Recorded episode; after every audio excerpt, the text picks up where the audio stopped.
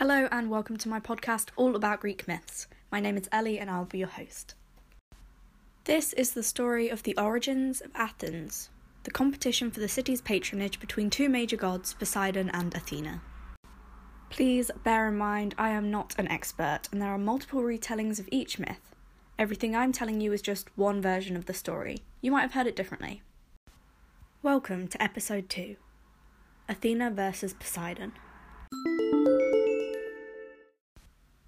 After Athens was founded, the first king, Cecropa, who was supposedly a human snake hybrid, decided they must find a patron for their city. Two gods in particular were interested god of sea Poseidon and god of wisdom Athena. Cecropa, the king of Athens, asked for them to offer a valuable gift to the people, and that the god with the best gift would win patronage. Poseidon was chosen to present his gift first. He struck the earth with his trident, and water shot forth, producing a great well for the people of Athens.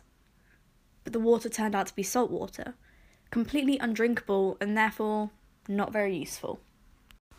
Next, Athena presented her gift. She knelt down and planted a single olive branch.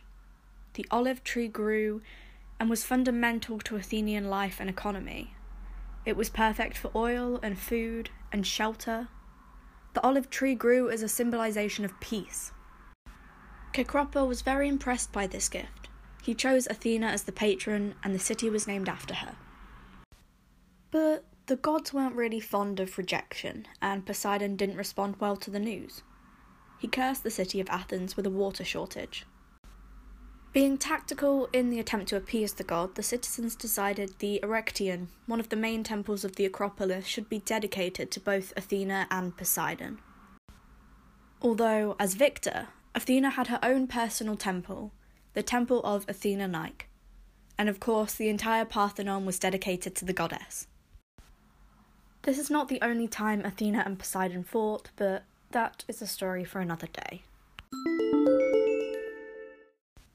Thank you for listening to this episode of All About Greek Myths. I hope you enjoyed this very short episode and I hope to see you again here soon.